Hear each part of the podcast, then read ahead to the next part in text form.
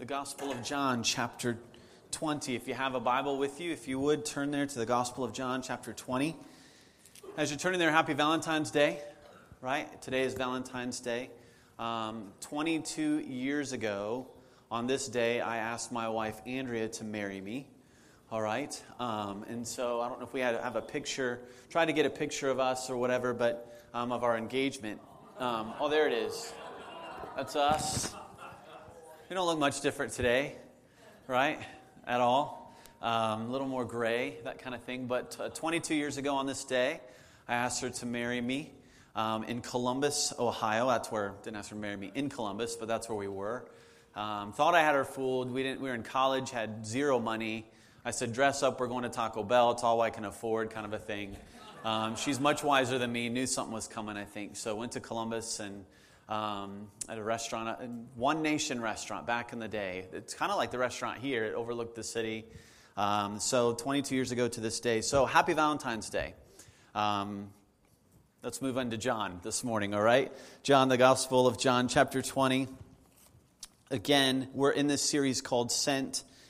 And kind of our, our core passage is here in John chapter 20, where Jesus is speaking to his disciples. And in verses 19 through 21, I want to read it again to us this morning.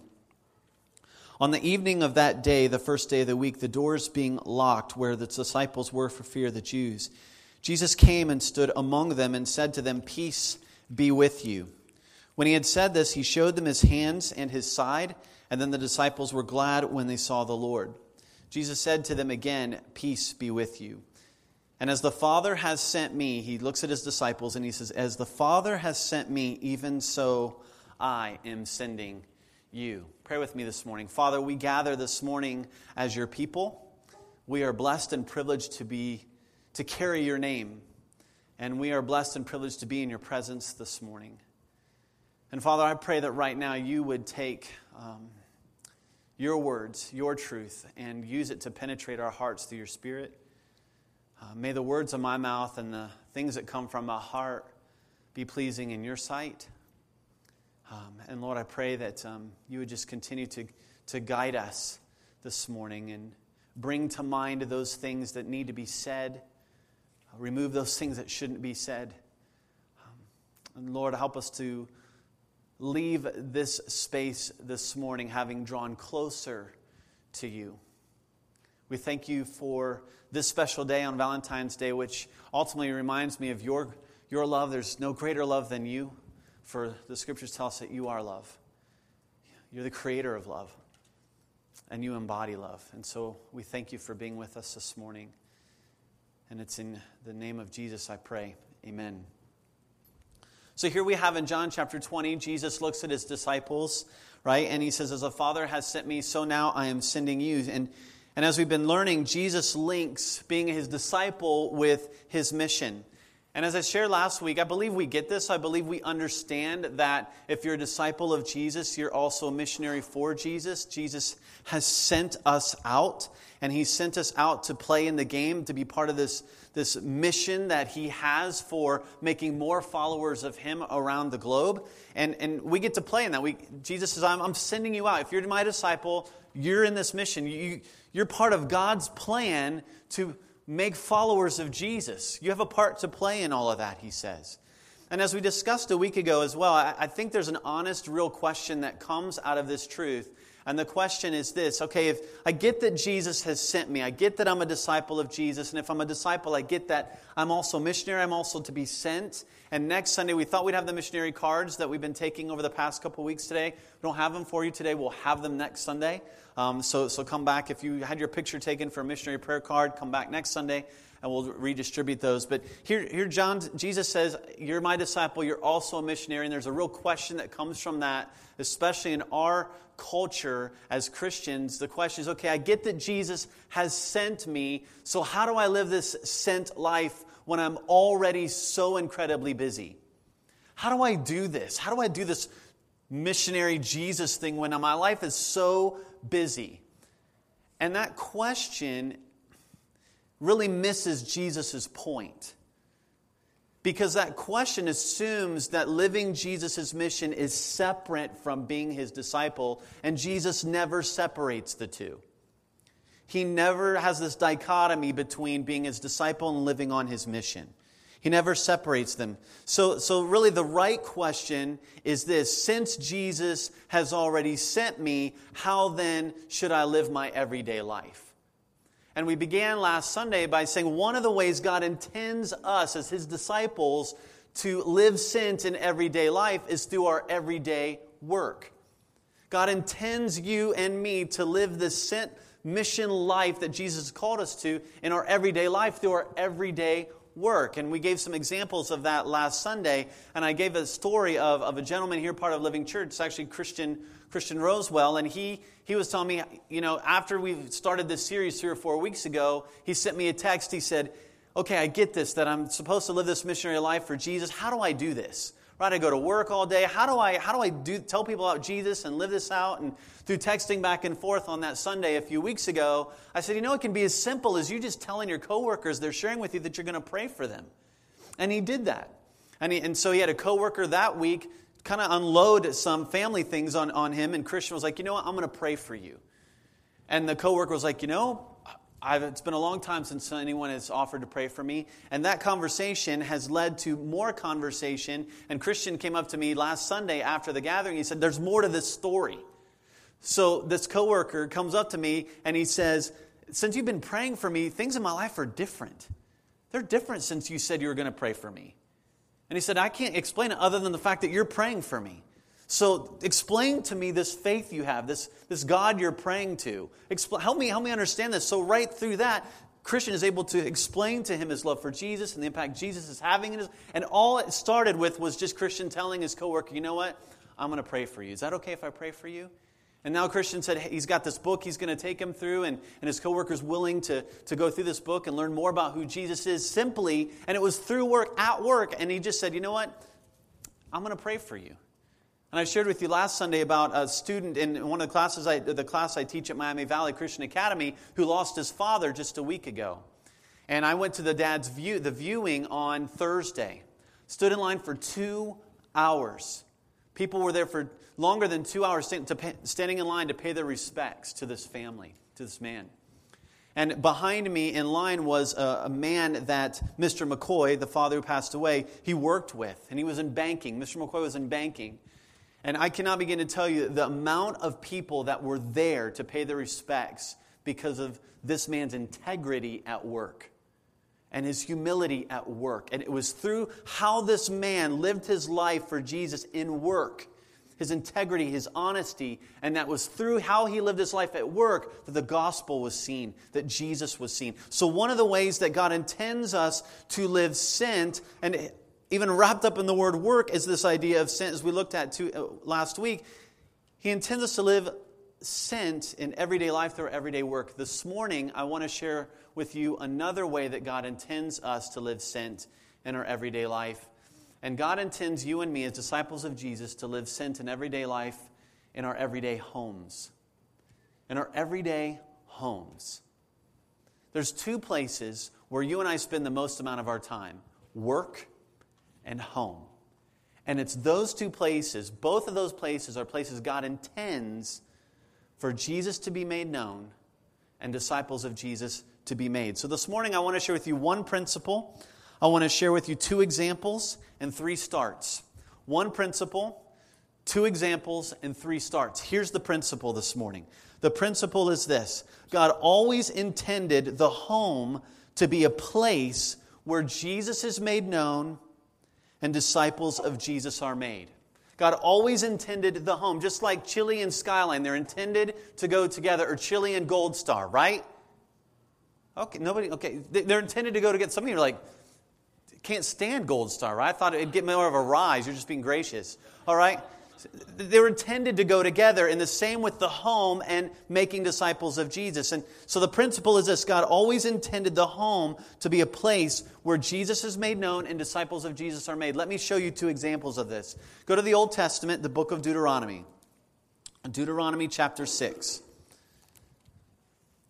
Deuteronomy chapter 6. Here we're going to see a first example of God communicating to his people that his mission is to be lived in the home. Lived in the home. And this first example comes from his Old Testament people. Deuteronomy chapter 6. Here, God has rescued his people from slavery in Egypt. They have crossed through the Red Sea, and now they're his people. They're living in community as his people, and he gives them some instructions.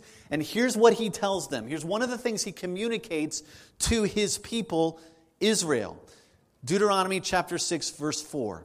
He says, The Lord our God, the Lord is one. You shall love the Lord your God with all your heart, and with all your soul, and with all your might.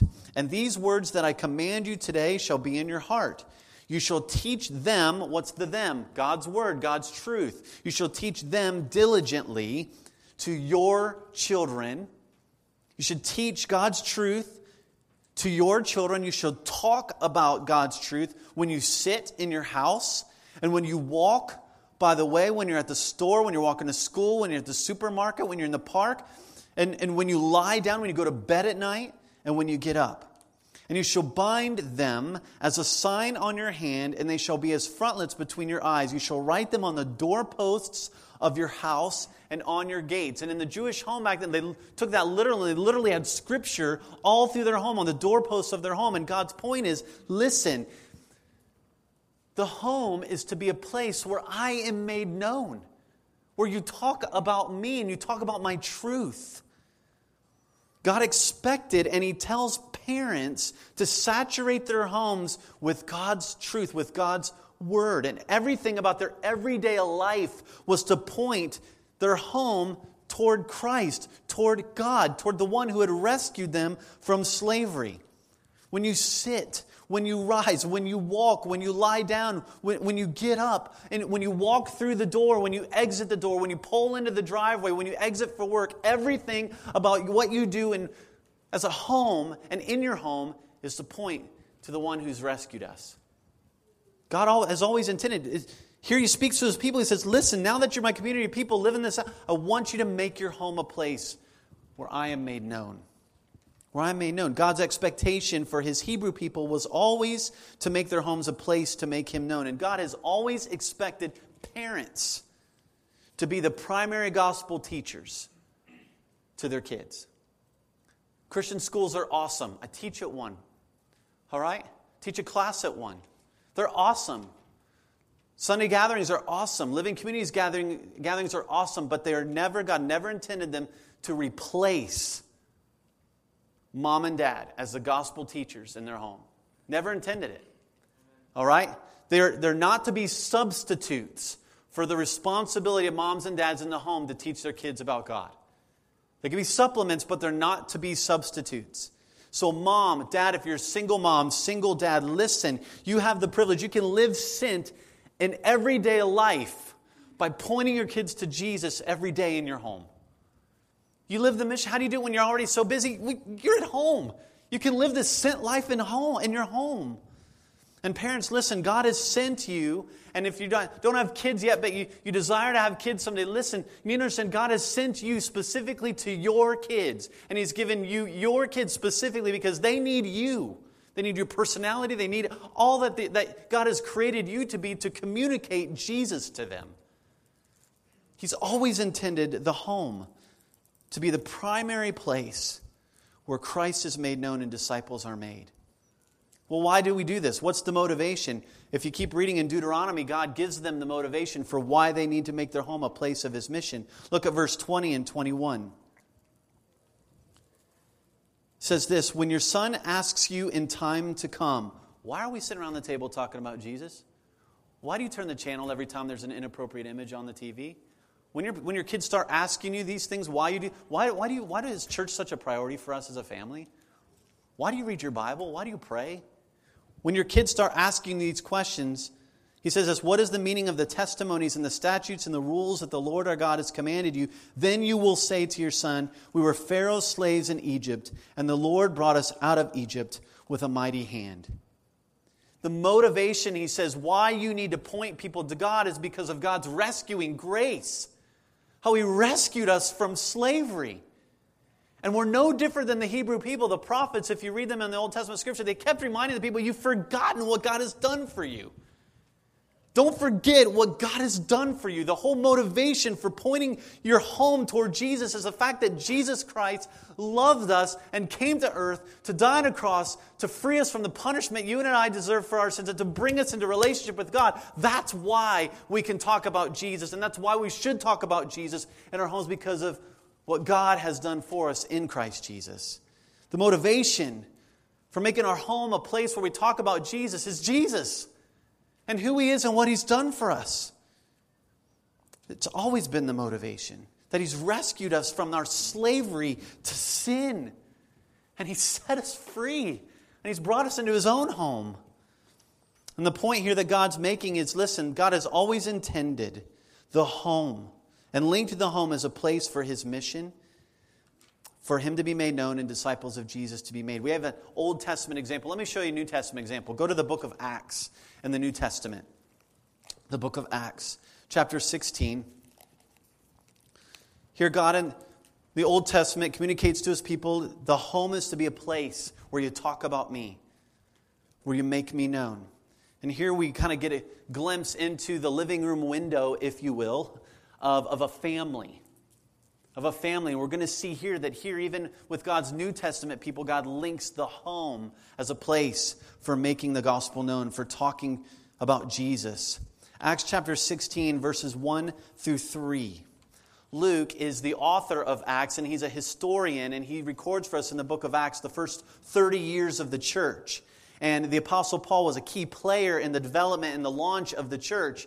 And so he recorded a lot of Paul's journeys to different cities to tell people about Jesus. And here in chapter 16, he records another stop in Paul's journey. And he says, Paul came also to Derbe and to Lystra. And he says, a disciple, verse 1, Acts chapter 16, a disciple, this was all happening in modern day Turkey. Um, a disciple was there named Timothy, the son of a Jewish woman who was a believer, but his father was Greek. He was well, Timothy was well spoken of by the brothers at Lystra and Iconium. Paul wanted Timothy to accompany him, and he took him and circumcised him because of the Jews who were in those places, for they all knew that his father was Greek. So, so here you have Luke telling us about this disciple named Timothy. Well, what do we learn about Timothy? Well, we learn he was a disciple, and we also learn that his mom was a disciple, right? The son of a Jewish woman who was a believer, but his father was Greek. Now, we don't know for sure, but it seems like Luke's making a contrast here that mom knew Jesus, but dad didn't. Mom was all in. Mom was all in. Mom was made sure the kids were up and ready to go be with the church and all this stuff, was teaching them in the home. But, it, but it doesn't seem like dad was. We don't know that for sure, but it seems the way Luke writes is he's trying to make this contrast. And some of you can relate to that, right? Some of you grew up in homes where maybe it was mom. She was the one that told you about Jesus. She was a spiritual leader in the home. Or maybe some of you grew up in homes where it was dad, but you didn't have both. You can relate. Timothy understood that. That was Timothy's home. So, so how did Timothy come to know about Jesus? Where did it all start for Timothy? We'll go to 2 Timothy chapter 1. Paul writes a letter specifically to this young protege, Timothy. Timothy has traveled with Paul on his journeys, and now Paul says, Listen, I want you to pastor a congregation of living communities in the city of Ephesus. That's really what he's doing. He's pastoring a collection of house churches in Ephesus, pretty much, is what, what we come to understand. And so here we have Paul writing this letter to his young protege, this young pastor, Timothy. And he writes and he says this. So here we, we get a glimpse that Timothy's a disciple, his mom's a disciple. Dad, we're not sure, but it seems like he isn't. And so as we look into the living room window, what happens is we see a little bit more as to how Timothy came to hear about Jesus. 2 Timothy chapter 1. And he writes this to Timothy. It's a letter to him from Paul. And he says, verse 3 I thank God whom I serve, as did my ancestors, with a clear conscience, as I remember you constantly in my prayers night and day. As I remember your tears, I long to see you that I may be filled with joy, and I am reminded of your sincere faith, a faith that dwelt first in your grandmother Lois and your mother Eunice, and now I am sure dwells in you as well. You see, Paul writes this letter to Timothy, and he wants to remind Timothy kind of of his journey. He reminds him of where, where it all started for Timothy. And he tells us here, as we look into kind of the living room window of this family, of Timothy's home life, what we, what we come to understand is that it started with Grandma Lois. Grandma Lois. It started with Grandma. It started with her. She probably was sitting in the supermarket somewhere, and this guy named Paul comes in. He starts talking about Jesus, and she hears about Jesus and how he's the Messiah, and she surrenders her faith to Jesus, and, and she's surrendered her life to him and she's a believer in Jesus. Jesus changes her life and she goes home and she has a little girl named Eunice and she starts talking to her little daughter about, about Jesus and now Eunice is hearing about Jesus and Eunice comes to know Christ and now she grows up and Eunice has her own family and a little guy named little Tim is in there and she starts talking about little about Jesus with little Tim and, and, and now he's hearing about Jesus. And here you have the gospel ripple and it all starts with grandma. It all starts with her talking about Jesus in the home dwelt in her first. In her first. And then it traveled down to her daughter, Eunice, Timothy's mom, and then to Timothy. And what we see here is that God used a grandma and a mom who were passionate about Jesus, whose lives were transformed by Jesus, talking about Jesus in the home. God used that in the process of Timothy becoming a disciple of Jesus. Well, what did they talk about? Well, they talked about Jesus, but what was kind of what, what did they use? Go to 2 Timothy chapter 3, verse 15. Again, here we see grandma and, and, and mom in, in, in, the living room, and they're down with little Timothy, and they're sitting there, maybe at the table or on the floor. And Paul writes this in verse 15, and he tells Timothy, How from childhood you have been acquainted with the sacred writings, the scriptures, which are able to make you wise for salvation through faith in Jesus Christ. You see, grandma and mom lived sent in the home as they taught Timothy the Bible. They taught him the scriptures. Why the scriptures? Because the scriptures tell us about Jesus. Jesus himself said that. Luke 24, 47. John chapter 5, he said, The scriptures bear witness about me. You see, God used the home, grandma and mom, teaching the Bible to Timothy to move Timothy toward becoming a disciple of Jesus. So here we see this home linked with God's mission of making Jesus known. Well, we're talking a lot about grandmas and moms, but what about dads? What about dads?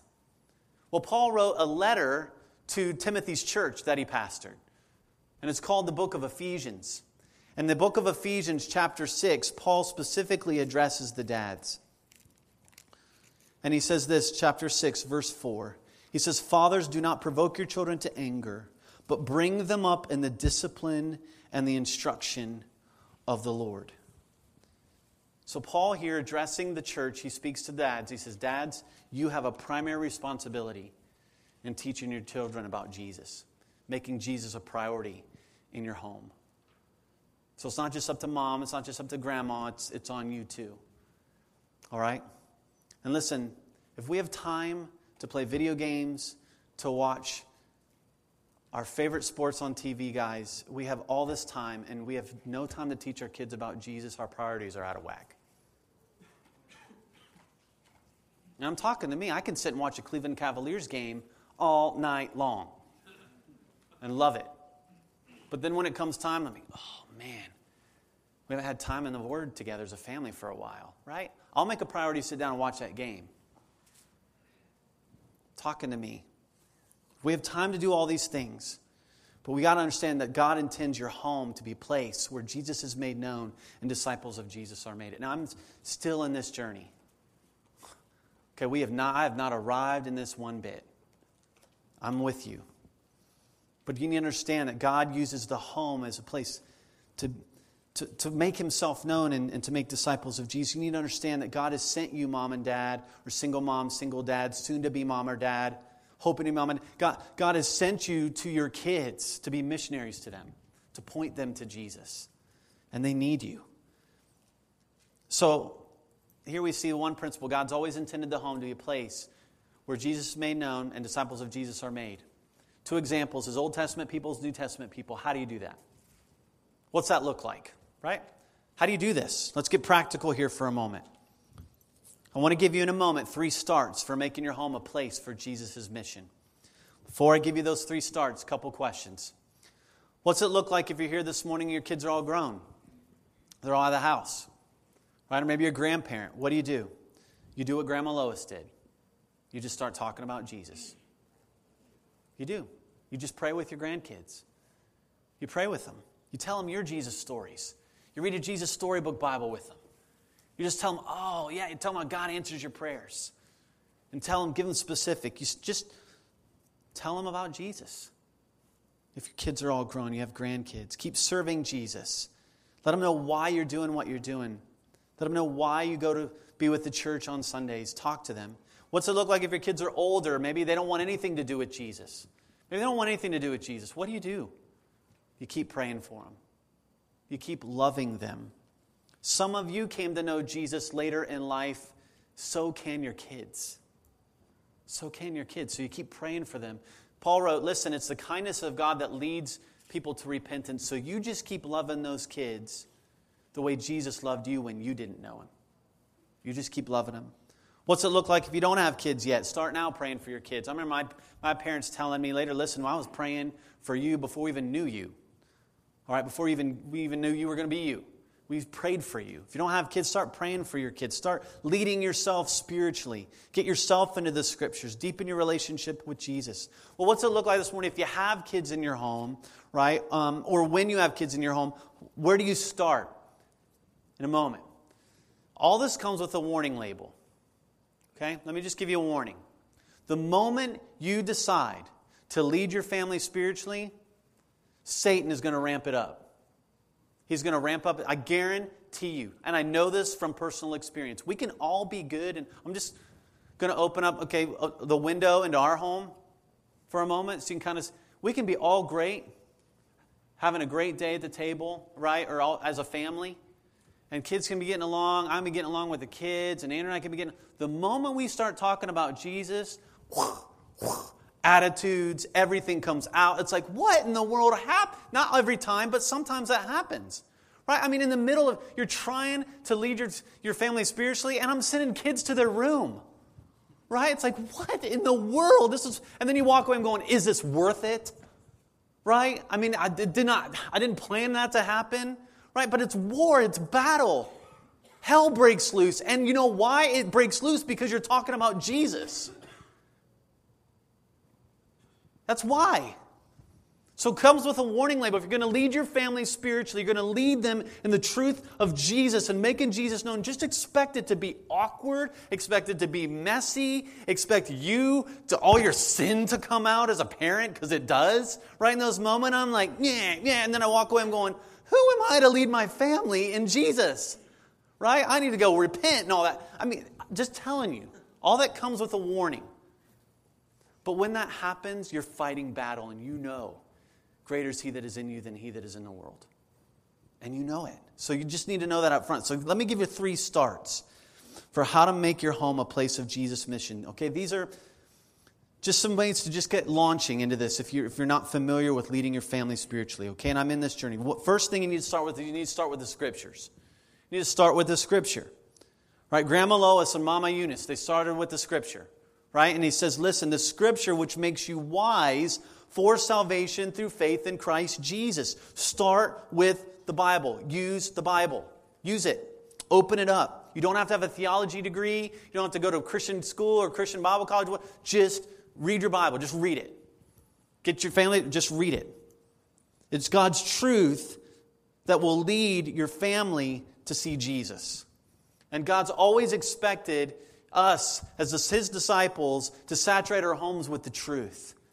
It's the scriptures that point us to see our need for Jesus, right? And listen, the scriptures tell us that it is life, and some of us need life back into our homes.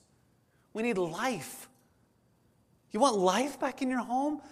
Start reading the scripture together. Start reading the Bible because the Bible's life. It points to Jesus, and Jesus said, I am the way, the truth, and the life. Bring life into your home. Start with the scriptures. All right, use age appropriate translations, right? These are just recommendations, okay? Zero to five, you have little kids that don't know how to read yet, right? They can't even understand words yet. That's okay, just do it anyway.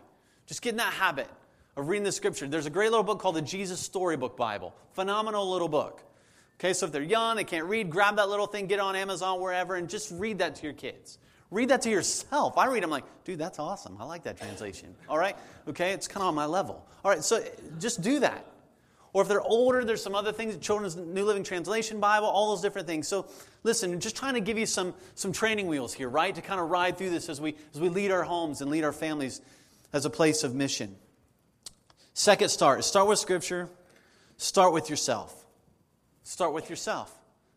Right? Paul said, listen, this faith first dwelt in your grandmother and then your mom. It starts with you.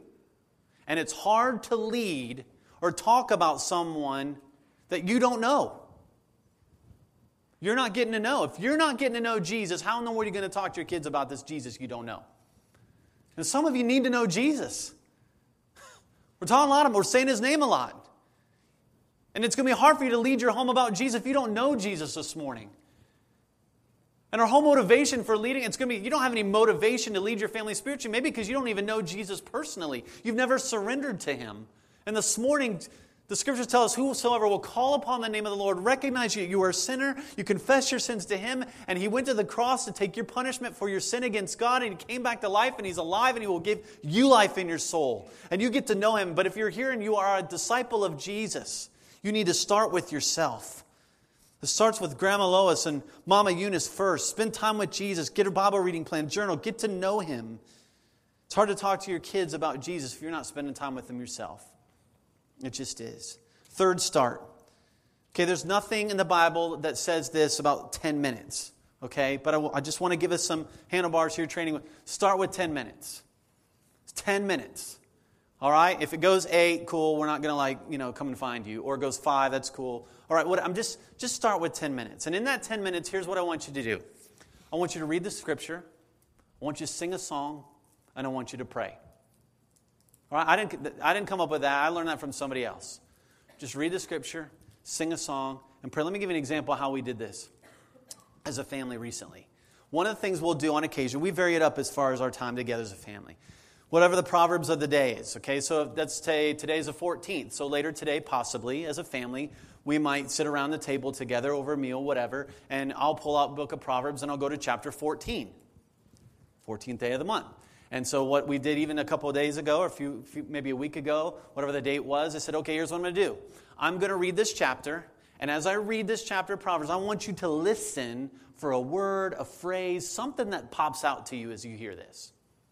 And so I did that, and the kids, so what we did was I, I, read it, and then, you know, from Grant all the way down to Kate, right? 16 down to 7. And so I said, okay, what popped out to you? What stood out to you? And we get different thing, conversation going, and we end up talking about all this stuff for about, for about 20 minutes. And then as they're talking, talking about wisdom and all this, because that's in Proverbs, and the, the song pops in my head, The Wise Man Built His House Upon the Rock.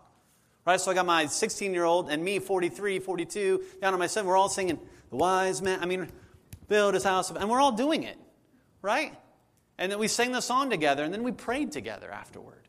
Do we do that every day? No. Once a week, hopefully? A couple times a week? Yeah, I'd, I'd hope for more. All right, but just start with 10 minutes.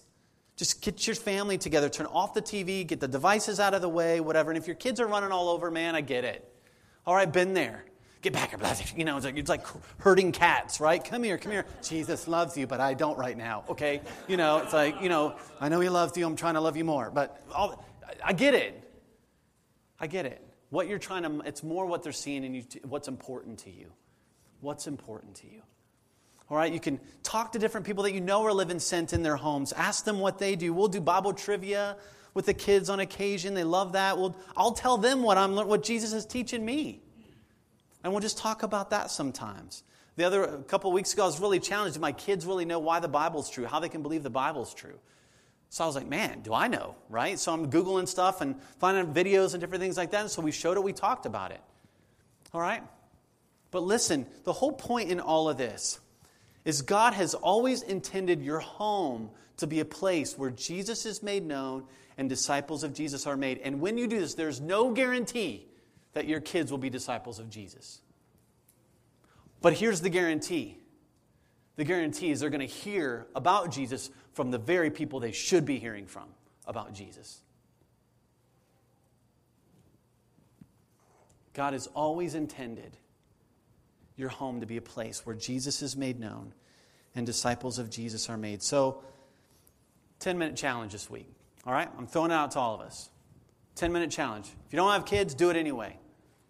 All right? Get yourselves together as a couple or start think of your nieces and nephews or whomever. Start praying for them. 10 minute challenge. Can you imagine? Just, just go with me on this. Imagine if every home represented here this morning was intentional about making Jesus known in their home. Imagine not only what that would do for our homes, but imagine what that would do for those who visit your home. Well, for kids for sleepovers. Last night, okay, last night we had uh, we have neighbors, okay, go figure, but we have next door neighbors, and they're Muslim. All right? And we've gotten to know them, become friends, and so we had them over for dinner last night. And we thought it was just going to be them, their couple and their two little kids. Well, Andrea gets a text in the middle of the day going, Are you okay if we bring his mom and his brother and his sister? So it went from like four people to eight people, right? And Andrea's like, More food, I can cook more. Awesome, right? I'm like, More food, right? So she loves to cook, that's her thing. So they come in, right? It's awesome. I'm just telling you, it's so cool. They're so, such good friends. And so they're coming in and and I'm, you know, you don't want to offend kind of a thing and all this. I'm thinking all this stuff. And, and so we're all there. And what we do as a family, usually we just grab hands and we pray. We thank Jesus for our food. Right? And I said, I don't know about you guys, but one of the things that we do is before we eat, we just grab hands and we pray and we thank Jesus for our food. Are you okay with that? And they're like, yeah, that's cool. So we all, here we are, six plus, I don't know how many, eight, right? 14, whatever, 14, 15 of us and we're just holding hands together in our living room, praying, and I'm thanking Jesus for the food. And the wife of the brother who came, this is the first time ever inside an American's home. First time ever. Ever. And I am honored that God would choose us for the first time for her to be in an American home, to be in a home where the name of Jesus is proclaimed. We didn't know that was going to happen. God orchestrated that. So when you make your place a home for Jesus' mission, it will not only impact those in your family, it will impact those who you have in your home as well for the gospel. It's awesome. I mean, couldn't sleep last night, right? And what's crazy is the conversations I'm having with my kids afterward about the whole thing. Talking about Jesus and who he is and the difference he makes and all this stuff. It's phenomenal. It's awesome. And God has always intended it to be that way. And I get, guys especially, listen, maybe you didn't have that growing up and it feels awkward and you don't know how to start. Listen, I get it. Just, just start. Just start. I'm going to ask the band to come. And as we think about this this morning, listen. One of the ways God intends us to live sent in everyday life is in our everyday homes. I'm guessing Grandma Lois and Mama Eunice had no clue Timothy would grow up to be a pastor. Had no idea. But he did. He did. God used them and them talking about Jesus in the home. And listen, it all starts with you, you, and your gratitude for what Jesus has done for you. It all starts with his grace in your life. So this week, church, I'm challenging all of us the 10 minute challenge, all right? If it's five minutes, cool. All right? Read the scriptures together, sing a song together, and pray together. This is what we're going to do. We have one, going to close with a song. I want you to stand this morning. And we got chairs here. Maybe you just want to come and you want to pray for your family. Maybe we want to pray for families in our church. Maybe we want to pray for your own family, nieces, nephews, whatever. Maybe you want to go to the back and you just want to get your family together and you just want to pray. All right? Maybe you want to pray for your future family. I don't know. But I just want us to close this time out just thanking God for the privilege that it is to be called His own and the privilege that it is to live sent in our everyday homes. So, as we sing this song, if you want to come, you want to kneel, you want to pray, you want to go to the back of the room and pray, do that. Father, thank you so much for your rescuing grace and forgiveness in our lives. Thank you for the privilege that it is to talk about you in our homes. Give us the power through your Spirit to take that next start. And Lord, through that, let us see you transform not only our lives, but the lives of those in our homes. You truly are our cornerstone. You're the cornerstone. You are the bedrock. And may you be the cornerstone of each and every relationship and family that's here this morning. It's in Jesus' name I pray. Amen.